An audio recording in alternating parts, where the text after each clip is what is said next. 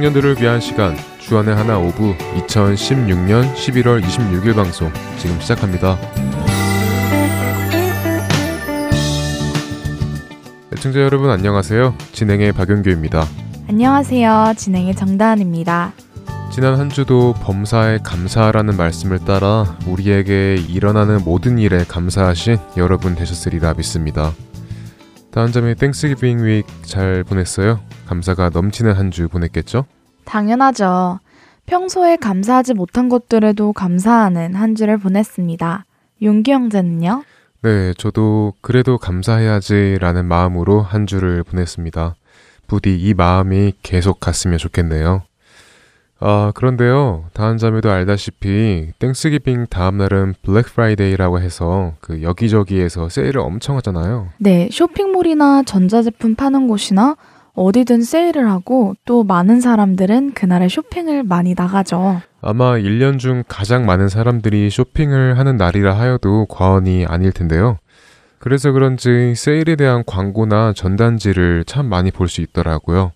그런데 이런저런 광고나 혹은 전단지를 살펴보다 보면 이 시대가 점점 문란해져 가는구나를 느낄 수 있었습니다. 물론 세상이 문란해져 가는 것은 알고는 있었지만 세일에 대한 광고나 전단지를 보고 세상이 문란해져 가는 것을 느꼈다고요?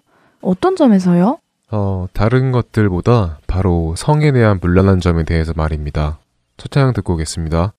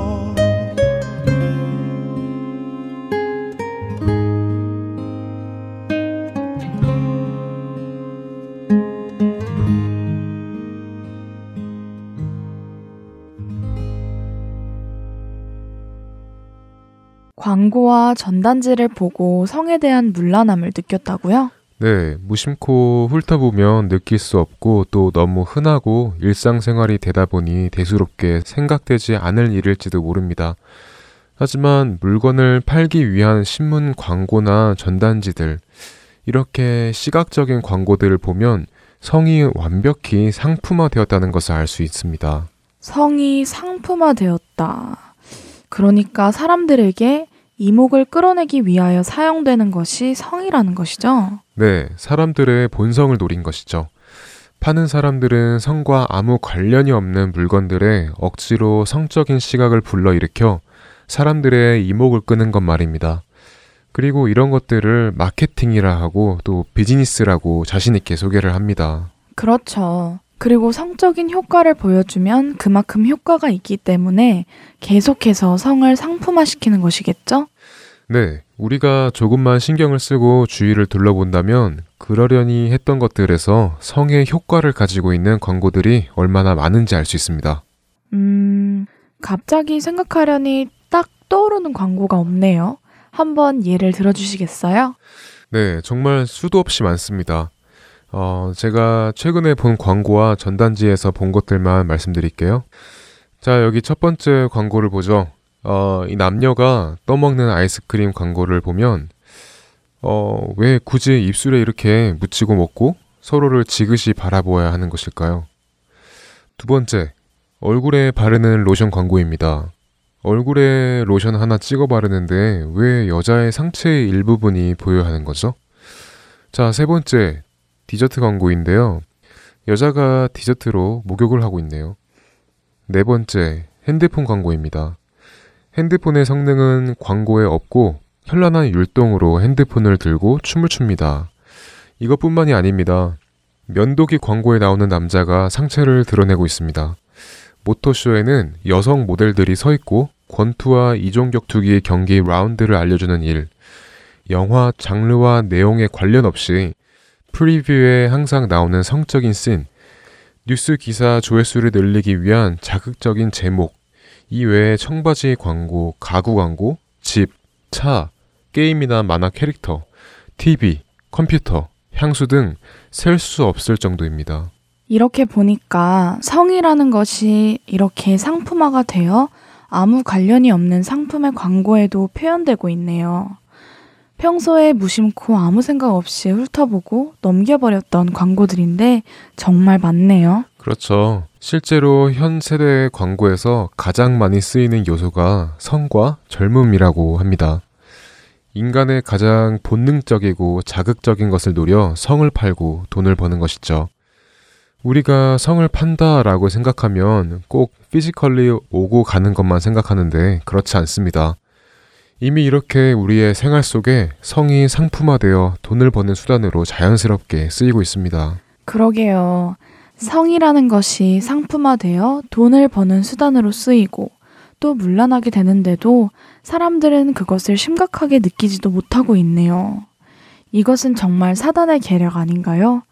사람들이 쾌락에 약한 것을 알고 쾌락을 우리 삶 안으로 자연스럽게 가지고 들어와 쾌락을 쫓는 것이 사람의 권리인 것 마냥 속이는 것 말이에요. 네, 실제로 광고 속에 나오는 모델들과 성적인 영향과 또 표현을 보고 사람들은 성적인 만족을 느낀다고 합니다. 이런 증세를 관음증이라고 하는데요. 문제는 자신들이 관음증 환자가 되어가는 것을 전혀 알아채지 못한 상태에서 되어간다는 것이죠.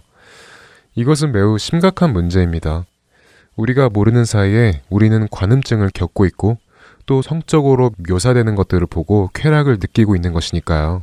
성적인 광고들을 보고 그냥 광고니까 라고만 생각했는데 이런 것들을 보고 사람들이 쾌락을 느끼고 또 더 큰 쾌락을 쫓을 거라고 생각하니 그러려니 할 수 있는 일이 더 이상 아니라고 생각되네요. 그리고 그 무엇보다 이것은 하나님으로부터 온 것이 아니라는 것이라는 생각이 드니 갑자기 정신이 바짝 듭니다. 네. 성은 하나님께서 우리에게 주신 선물이고 부부 관계에서만 허락해 주신 것입니다. 성은 아름답고 고귀하고 거룩한 하나님의 창조물이죠. 분명히 하나님으로부터 온 것이고 하나님께 속한 것입니다. 그런데 이 거룩한 성이 본질을 잃어 음행으로 변질되었습니다. 선물의 본뜻은 잃어버리고 자신들 마음대로 사용하여 타락으로 또 멸망으로 가는 흉기가 되어버린 것입니다.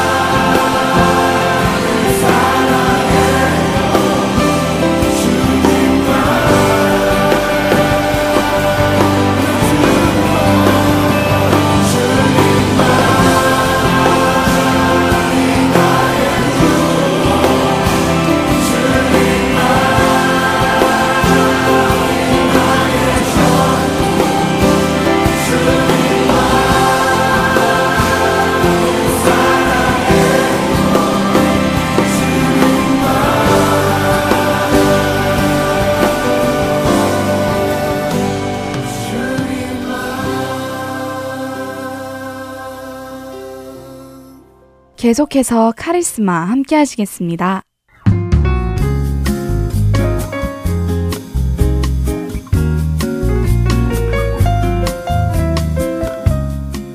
애청자 여러분 안녕하세요. 카리스마 진행의 최강덕입니다. 안녕하세요. 함께 진행하는 박영규입니다.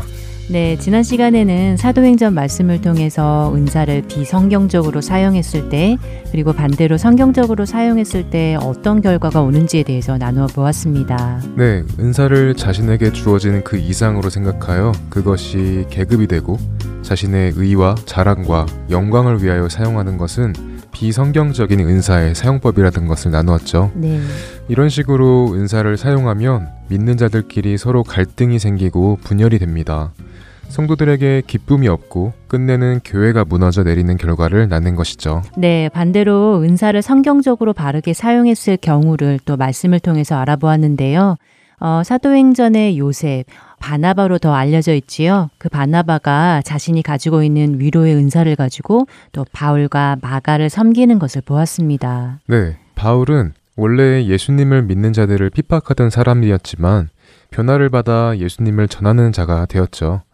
그 후 예수님의 제자들과 사귐을 원하였지만 제자들은 예수님을 믿던 자들을 핍박하던 바울을 믿어주지 않았습니다. 그때 바나바가 제자들과 바울을 격려하고 권면하여 바울의 제자들과 함께 사역할 수 있도록 섬겼습니다. 그리고 마가 전도 여행을 하던 중 중간에 포기하여 실패한 마가를 위로하여 마가가 예수님을 전하는 목적을 가지고 살아가도록 도와준 역할을 하였습니다. 네, 그렇게 은사가 성경적으로 바르게 사용되었을 때는 모든 성도들이 기뻐하고 또 교회가 되고 믿는 자들끼리 서로를 섬겨주고 그 안에서 성도들이 세워집니다. 그리고 무너져가는 교회가 다시 세워지는 은혜를 볼 수 있습니다. 여기까지가 지난주에 나누었던 내용인데요. 어, 오늘은 무엇을 나눠볼까요? 네, 오늘은 카리스마 아홉 번째 시간으로 고린도전서 말씀을 통하여 몸은 하나지만 지체는 여러 가지라는 것, 그리고 지체는 여럿이지만 몸은 하나인 것에 대하여 나눠볼 건데요. 네. 그 중에서도 어느 한 지체도 쓸모없는 지체는 없다는 것을 나누어 보겠습니다. 어, 예전에 한번 어느 한 지체도 쓸모없지 않다는 것에 대해서 잠깐 나눈 적이 있었는데, 어, 오늘은 그 주제를 더 자세하게 나누어 보자는 것이지요. 네, 카리스마 두 번째 시간에서 잠깐 나누었었는데요. 교회는 특별한 성도 몇 명으로 세우는 것이 아니라 한 명도 빠짐없이 우리 모두가 힘을 합하여 세워가는 것이므로 단 한 명도 쓸데없는 사람이 없다라는 것을 말씀드렸었습니다. 네. 이것에 대하여 더 자세하게 나누어 보려 하는데요. 어, 고린도전서 12장 12절, 13절 말씀을 먼저 읽어보겠습니다. 네. 몸은 하나인데 많은 지체가 있고 몸의 지체가 많으나 한 몸인과 같이 그리스도도 그러하니라. 우리가 유대인이나 헬라인이나 종이나 자유인이나 다 한 성령으로 세례를 받아 한 몸이 되었고 또 다 한 성령을 마시게 하셨느니라. 우리가 이야기를 더 자세하게 나누기 전에 이 12절, 13절 말씀을 통하여 먼저 알아야 할 것이 있습니다. 지금까지 계속 나눈 내용이죠. 우리의 몸을 이루는 파트는 여러 가지지만 하나의 몸인 것처럼 그리스도도 그러한 것과 그리스도를 이루는 우리들은 한 성령으로 세례를 받았고 한 성령님을 섬기고 있다는 것입니다. 음, 우리는 카리스마에서 이것을 두고 여러 번 나누었고 또 전부터 알고 있는 말씀이기에 잘 알고 있다고 생각하고 있습니다.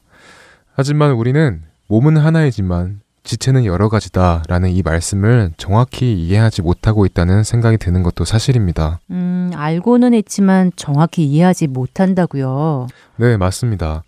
우리가 알고는 있지만 정확히 이해하지 못하기 때문에 서로를 평가하고 판단하고 다투게 되는 것이죠. 음, 서로가 각각 지체로서 그리스도의 몸을 이루는 한 몸이라는 것을 머리로만 이해하는 것을 뛰어넘는다면 그렇게 판단하고 다투는 행동이 누워서 침뱉기라는 것을 이해하게 된다는 것이죠. 네, 우리는 예수님이라는 한 몸을 이루는 지체로서 어, 서로에게 손가락질을 겨룬다는 것은 그 자신한테 겨루는 것과 다를 것이 없겠지요. 네, 그렇기 때문에 우리가 앞서 나눈 고린도전서 12장 12절 13절 말씀인 몸은 하나인데 많은 지체가 있고 그 많은 지체들은 한 성령님으로부터 세례를 받았고 또 모두 다 한 성령을 마시게 되었다는 것을 기억을 하고 있어야 합니다. 음, 그래야지 우리가 오늘 나눌 이야기가 바르게 이해가 될 것입니다. 자, 다음으로 오는 구절들을 읽어보겠습니다. 14절부터 18절 말씀입니다. 네.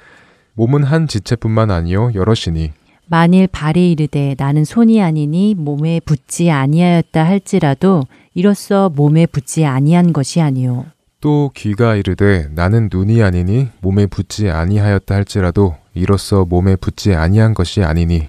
만일 온 몸이 눈이면 듣는 곳은 어디며 온 몸이 듣는 곳이면 냄새 맡는 곳은 어디냐? 그러나 이제 하나님이 그 원하시는 대로 지체를 각각 몸에 두셨으니 네, 우리 몸이 한 파트로만 구성이 되어 있는 것이 아니라 여러 파트가 모여서 구성되어 있다는 것을 다시 한번 말씀해 주시네요. 네 그렇기에 내게 맡겨진 역할이 손이 아니라 발이라고 하여서 내가 몸에 속하지 않았다고 할 수 없고 또 눈의 역할이 아닌 귀의 역할을 맡았다 하여서 몸에 속하지 않았다고 할 수 없다는 너무 당연한 말씀을 해주시죠. 네. 우리는 서로 내가 더 중요하다라고 하는 존재가 아니라 서로 서로 연합하여 중요한 존재가 되는 것입니다. 음, 방금 읽은 성경 말씀 그대로 만일 온몸이 눈이면 들을 수 없고 온몸이 듣는 곳이면 냄새를 맡을 수 없기 때문이죠. 네, 어, 말씀 그대로만 보았을 때는 정말 간단한 이유인데 이 간단한 것을 제대로 이해하지 못하여 교회가 무너진다면 놀랍기도 하고 또 한편으로는 허탈하기도 합니다. 네, 그렇죠. 매우 간단한 상식이죠. 온몸이 코라면 냄새 맡는 것 외에 아무것도 할 수 없잖아요. 음, 그렇죠. 네, 볼 수 없고 먹을 수 없고 걸을 수 없고 말입니다. 또 온몸이 눈이면 들을 수 없고 온몸이 귀면 맡을 수 없다는 이 너무도 상식적인 일을 고린도 교인들도 잘 이해하지 못했었고 지금 우리 시대의 많은 성도들도 이해하지 못해 교회가 자꾸 분열하고 무너져 가고 있는 것이죠. 음, 내게 맡겨진 역할이 발이라고 해서 손의 역할을 부러워하거나 귀라고 해서 눈의 역할을 부러워한다거나 혹은 자신의 역할이 더 보잘 것 없다고 생각하는 게 맞는 것일까요? 아, 아니죠. 맡겨진 역할이 다 다르니 어, 다른 사람의 역할을 부러워한다거나 나의 역할을 다른 사람의 역할보다 덜 중요하게 생각할 필요가 없겠지요. 왜냐하면 17절 말씀에서 그 한 몸을 이루는 데에는 여러 가지 지체가 있는데 그 지체를 각각 몸에 두시는 기준은 하나님께서 원하시는 대로라고 말씀하셨기 때문이지요. 네, 맞습니다. 우리에게 맡겨진 역할은 우리가 잘하는 것 혹은 중요도에 의한 기준이 아니라 하나님의 뜻이 기준이 되는 것입니다. 네. 이 부분에 대해서 더 나눠 볼 텐데요. 먼저 다음으로 오는 말씀을 더 읽은 후에 더 이야기를 나눠보도록 하겠습니다. 네. 19절부터 24절까지를 읽어보겠습니다. 만일 다 한 지체뿐이면 몸은 어디냐? 이제 지체는 많으나 몸은 하나라. 눈이 손더러 내가 너를 쓸 데가 없다 하거나 또한 머리가 발더러 내가 너를 쓸 데가 없다 하지 못하리라.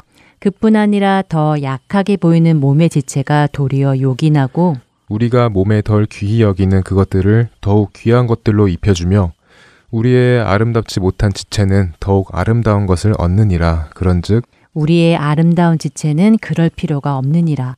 오직 하나님이 몸을 고르게 하여 부족한 지체에게 귀중함을 더하사. 네, 만일 모두가 한 지체라면 몸이 어디 있겠느냐. 어, 이제 지체는 많으나 몸은 하나라고 말씀해 주시네요. 어, 이전에 나눈 말씀과 조금 다른데요.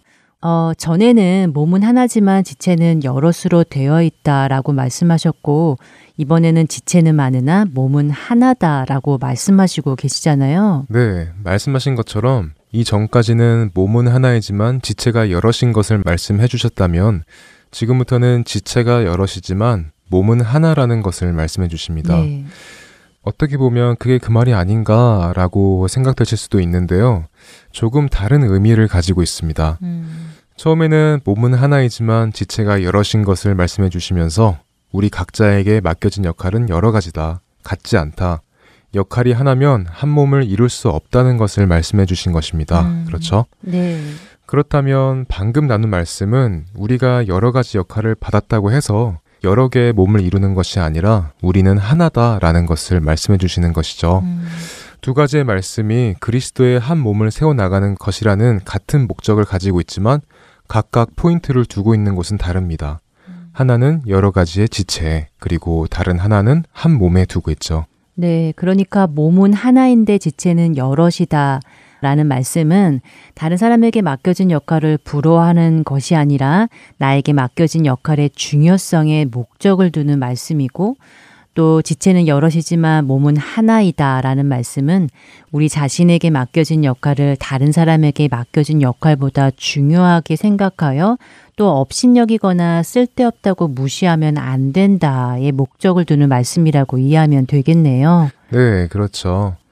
우리 자신을 아주 솔직하게 돌아보았을 때, 어, 교회 안에서 다른 지체들을 보며 저 사람은 없어도 별 문제 없겠다, 쓸데없다 라고 생각되신 적이 있으시거나 혹은 겉으로 잘 드러나지 않는 역할들을 맡은 지체들을 무시하신 적은 없으신가요? 그런 우리를 보고 22절 말씀은 눈이 손더러 내가 너를 쓸 데가 없다 하거나 또한 머리가 발더러 내가 너를 쓸 데가 없다 하지 못하리라 라고 말씀하십니다. 왜냐하면 지체는 많으나 몸은 하나이기 때문이죠. 네. 우리 눈에 상대방이 아무리 쓸데없고 중요하지 않게 생각되어도 그 모든 것들이 모이고 모여서 하나의 몸을 이루기 때문에 그럴 수 없다는 것입니다. 더 나은 이해를 위해 우리의 몸을 한번 예로 들어볼까요? 네. 우리의 몸 중 가장 미움을 받고 쓸데없다고 생각되어서 없애기 위하여 평생을 전쟁하는 것이 하나 있죠. 바로 지방인데요. 아, 하지만 지방은 필수 요소 중에 하나로서 근육이 일하는 데 에너지를 공급하고 내장 장기를 보호하고 체온 조절을 하여 체내를 보호하고 그리고 체내에서 필요한 다른 물질로 전환되는 기능들을 수행한다고 합니다. 네. 지방은 우리 몸에 꼭 필요한 것이죠. 또 무엇이 있을까요? 어, 발바닥? 우리가 바라면 깨끗하다는 이미지보다는 더럽다는 이미지에 더 가깝잖아요. 특히 발바닥은 더 그렇고요. 하지만 그 발바닥은 우리의 몸의 체중을 지탱해 줍니다. 발바닥이 없다면 서 있을 수도 걷거나 뛸 수도 없겠지요. 네. 또 손톱도 아주 작은 신체의 일부분이지만 손톱이 없으면 손가락이 하는 모든 일에 불편함을 느끼겠죠. 네. 무언가를 떼거나 긋거나 짚거나 하는 것 말이죠. 음, 특히 클래식 기타를 치시는 분들에게는 생명이나 다름없는 신체 부분이고요. 네, 또 속눈썹 같은 경우도 없어도 되지 않나 싶지만 어, 속눈썹이 없다면 햇빛이나 이물질로부터 눈을 보호하기 힘들다고 하지요. 그리고 또 손 마디마디에 주름이 없다면 손을 펴거나 구부릴 수 없다고 합니다. 음, 이렇게 없어도 될 것 같은 주름 하나까지도 각자의 역할을 가지고 있고 이 역할들이 다 모여서 한 몸을 이루고 역할을 감당하는 것입니다. 그렇죠. 또 앞서 말씀드린 것과 같이 우리는 표면적으로 나타나 있는 역할을 드러나지 않는 역할보다 더 중요하거나 더 우월하다고까지 생각을 합니다. 아무래도 눈에 보이는 역할이 눈에 보이지 않는 역할과 비교가 되는데요. 이것은 우리의 신체 내장 기관들과 드러나 있는 기관들로 예를 들어 생각해 보면 좋겠습니다. 네. 우리는 팔 한쪽이 없거나 다리 한쪽이 없는 사람들은 장애가 있다고 봅니다. 하지만 내장 기관에 결함이 있다고 하면 볼 수 없으니 장애가 있다고 보지 않습니다. 음, 이렇게 우리는 몸의 온전함의 정도를 눈에 보이는 드러나 있는 신체를 보고 판단합니다. 하지만 우리가 알다시피 우리의 몸을 움직이게 만들고 목숨을 유지시켜 주는 것은 내장 기관들의 역할입니다.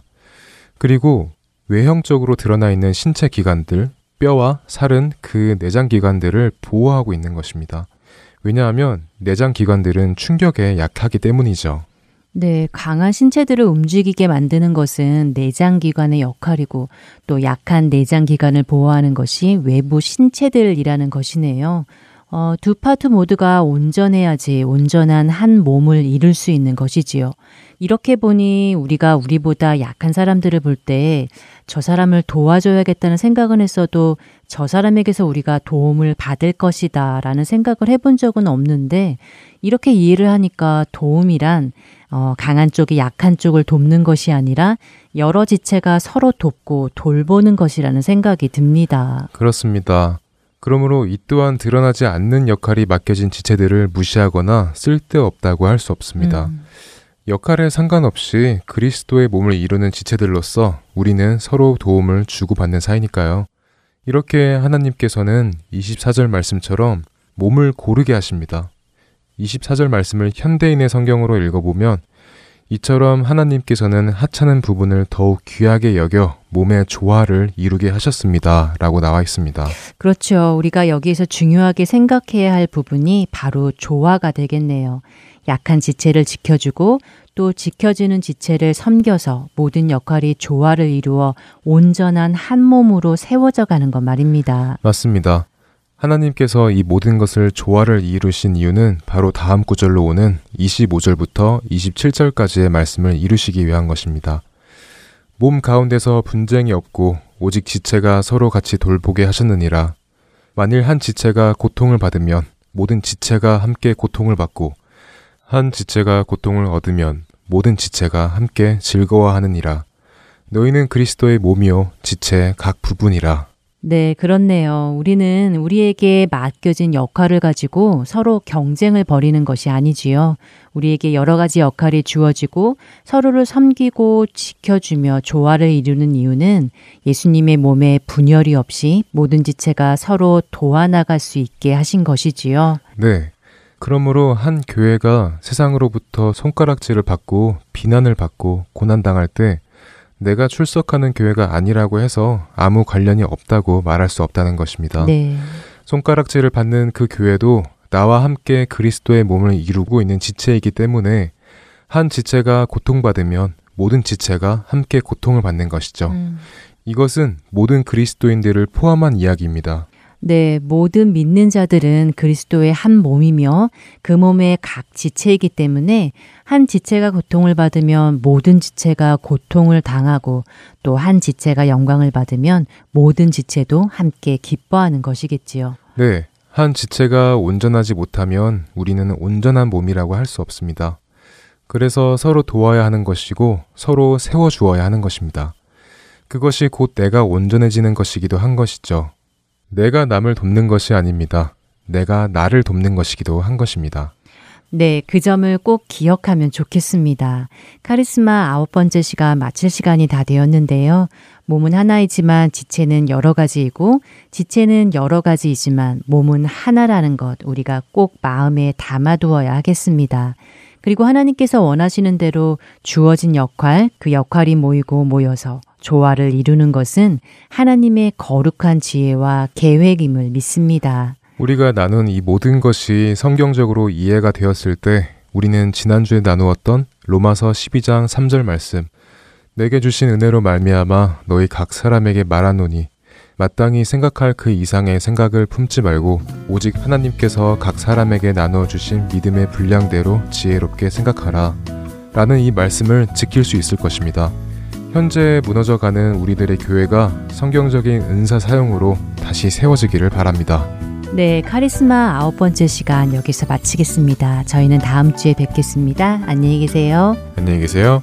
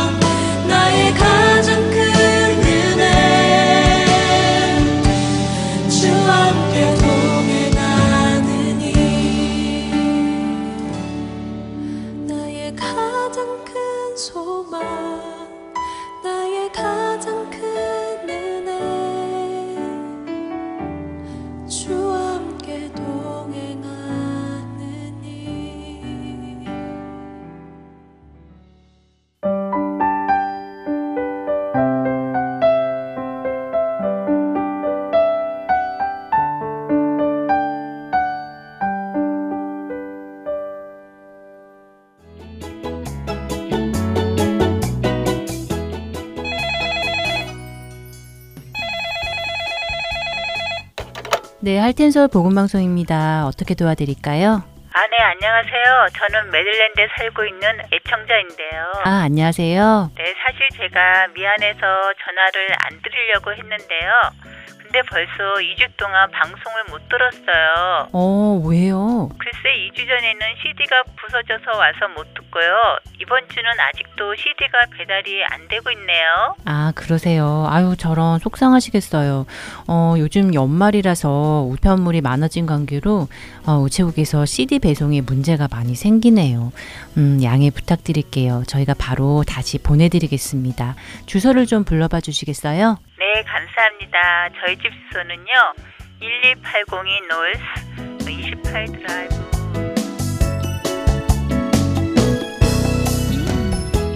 매년 연말 연시에는 많아진 우편물로 인해 CD 배송에 종종 문제가 생깁니다. CD 배송이 원활히 이루어지도록 여러분들의 기도를 부탁드리며 혹시 파손된 CD를 받으셨거나 받지 못하신 경우가 생기시면 망설이지 마시고 연락을 주시기 바랍니다. 다시 보내드리겠습니다. 사무실 전화번호는 602-866-8999입니다.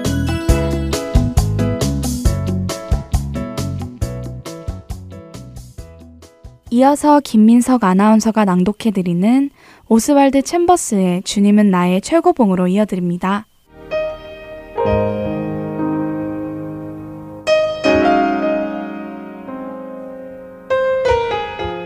나는 이제 너희를 위해 받는 괴로움을 기뻐하고 그리스도의 남은 고난을 그의 몸된 교회를 위해 내 육체에 채우노라. 골로새서 1장 24절의 말씀입니다. 주님의 일꾼은 희생적인 중보자가 되어야 합니다. 희생적인 중보자라는 말은 주님과 하나가 되어 주님께서 그 사람을 통해 계속적으로 생명을 창조하신다는 뜻입니다. 그 말은 그 일꾼의 인격이 뛰어나 다른 사람에게 영향을 미친다는 뜻이 아니라 그 일꾼의 삶의 요소들을 통해 그리스도의 실체가 다른 사람에게 임한다는 뜻입니다. 우리가 예수 그리스도의 삶과 죽음을 다른 이들에게 말로 전할 때 우리의 그 말들은 거룩한 말이 됩니다. 그리고 하나님께서는 우리의 이러한 거룩한 말들을 듣는 자들이 그분께서 이루어 놓으신 구속의 은혜 안으로 들어오게 하십니다. 새로운 생명이 그 안에 탄생하게 되는 것입니다. 그러나 만일 우리가 거룩한 예수님의 삶과 죽음의 거룩한 이야기가 아니라 단순히 인간이 이해하고 있는 신학적인 구속사를 설명한다면 그 말들은 새로운 생명을 탄생시키지 못하고 종교적인 교인들을 만들어낼 뿐입니다. 그렇기에 우리가 하나님의 진리를 선포할 때는 오직 주님만이 그 진리를 듣는 영혼들 안에서 재창조의 역사를 일으키실 수 있도록 하나님의 의도에 맞게 행동해야 하는 것입니다. 우리가 그 사람 인격이 참 훌륭해. 아주 놀라운 통찰력을 가지고 있어.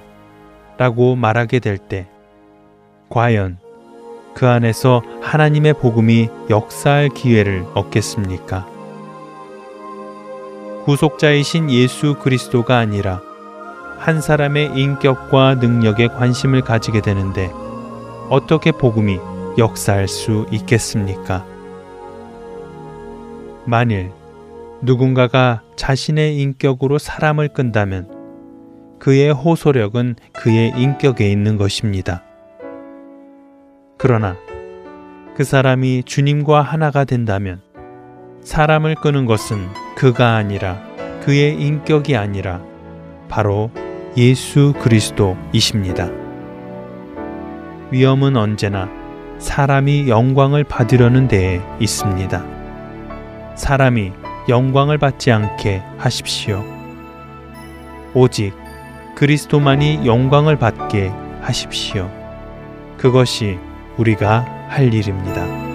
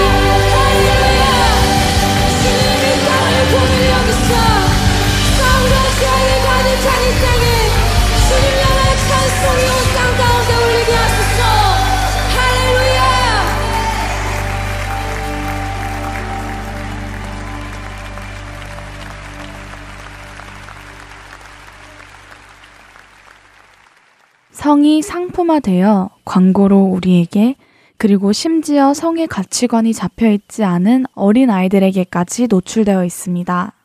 우리가 알아차리지 못하는 사이에 하나님께서 주신 거룩한 성은 쾌락을 위한 음행으로 변질되어 버린 것이 지금 시대의 현실입니다. 네, 이것은 세상의 이야기가 아닙니다. 우리에게도 속한 일입니다. 성이 변질되어 음란함이 되었고 이것에 대한 심각성을 느끼지 못하여 쾌락을 쫓고 있는 것은 지금 교회 안에서도 일어나는 일입니다. 에베소서 5장 3절부터 5절 말씀입니다. 음행과 온갖 더러운 것과 탐욕은 너희 중에서 그 이름조차도 부르지 말라. 이는 성도에게 마땅한 바니라. 누추함과 어리석은 말이나 희롱의 말이 마땅치 아니하니 오히려 감사하는 말을 하라. 너희도 정령 이것을 알거니와 음행하는 자나 더러운 자나 탐하는 자, 곧 우상 숭배자는 다 그리스도와 하나님의 나라에서 기업을 얻지 못하리니. 네, 음행에 관련된 것은 부르지도 말고 농담으로 사용하지도 말라고 하십니다. 이런 마음을 품는 사람은 우상 숭배자이며 예수 그리스도와 하나님의 나라에 참여하지 못한다고 분명히 말씀하십니다. 네, 세상이 흐를수록 성은 더욱더 활발하게 상품화가 될 것이고 우리는 그 안에서 서서히 더 적응되어 갈 것입니다. 하지만 우리는 성이 하나님께서 주신 선물이라는 것을 말씀을 통하여 알고 있습니다. 그리고 하나님께서 주신 그 성의 목적이 변질되면 음행이 되는 것 또한 알고 있습니다. 선물이 음행으로 쓰여지지 않고 주신 그대로의 모습을 유지하기 위해서 우리는 이 세상의 흐름을 우리 안에 스며들게 하면 안 됩니다. 오히려 말씀을 통하여 음행으로 쓰이는 그 하나님의 선물이 선물로 사용되게끔 힘써야 합니다.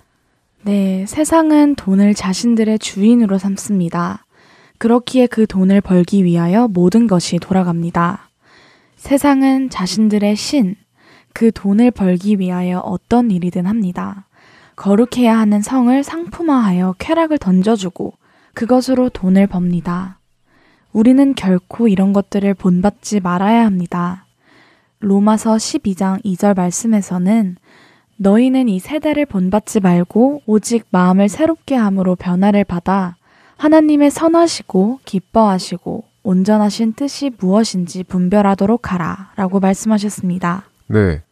하나님으로부터 오지 않은 것은 모두 다 죄입니다. 성은 하나님으로부터 왔지만 음행은 하나님으로부터 오지 않았습니다. 죄를 죄라고 할 수 있는 그리스도인, 그리고 죄를 다스릴 수 있는 그리스도인이 되기를 진심으로 소망합니다. 청년들을 위한 방송 주안의 하나 오부 여기에서 마치겠습니다. 이번 한 주도 하나님의 나라에서 영원히 함께 하실 예수님을 쫓는 우리가 되기를 바라며 저희는 다음 주 이 시간에 다시 만나 뵙겠습니다. 지금까지 구성과 진행의 박영규였습니다. 그리고 정다은이었습니다. 애청자 여러분, 감사합니다. 안녕히 계세요. 감사합니다. 안녕히 계세요. 나의 만족과 유익을 위해 가지려 했던 세상 일들. 이젠 모두 다 해로 여기고 주님을 다 버리네. 내 안에